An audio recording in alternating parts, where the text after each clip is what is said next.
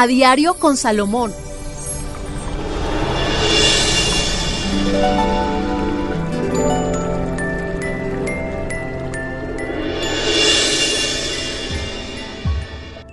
Virgo. Para las personas nacidas bajo el signo de Virgo, bueno, ustedes tienen la gran ventaja en la parte económica que son muy ahorradores, son muy disciplinados, son muy ordenados. Virgo es muy difícil que lo vea uno en ruina.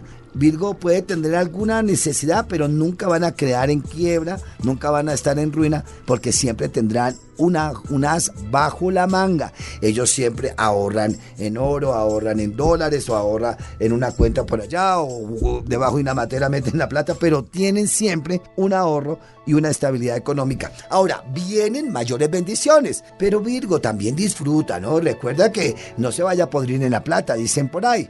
Hay que guardar, sí, pero también darse su gusto y saber disfrutar de las bendiciones económicas. Además, no hay entierro con trasteo, ¿se acuerdan? Eso sí, hasta los egipcios ya se lo saquearon en esta época, mía. Listo.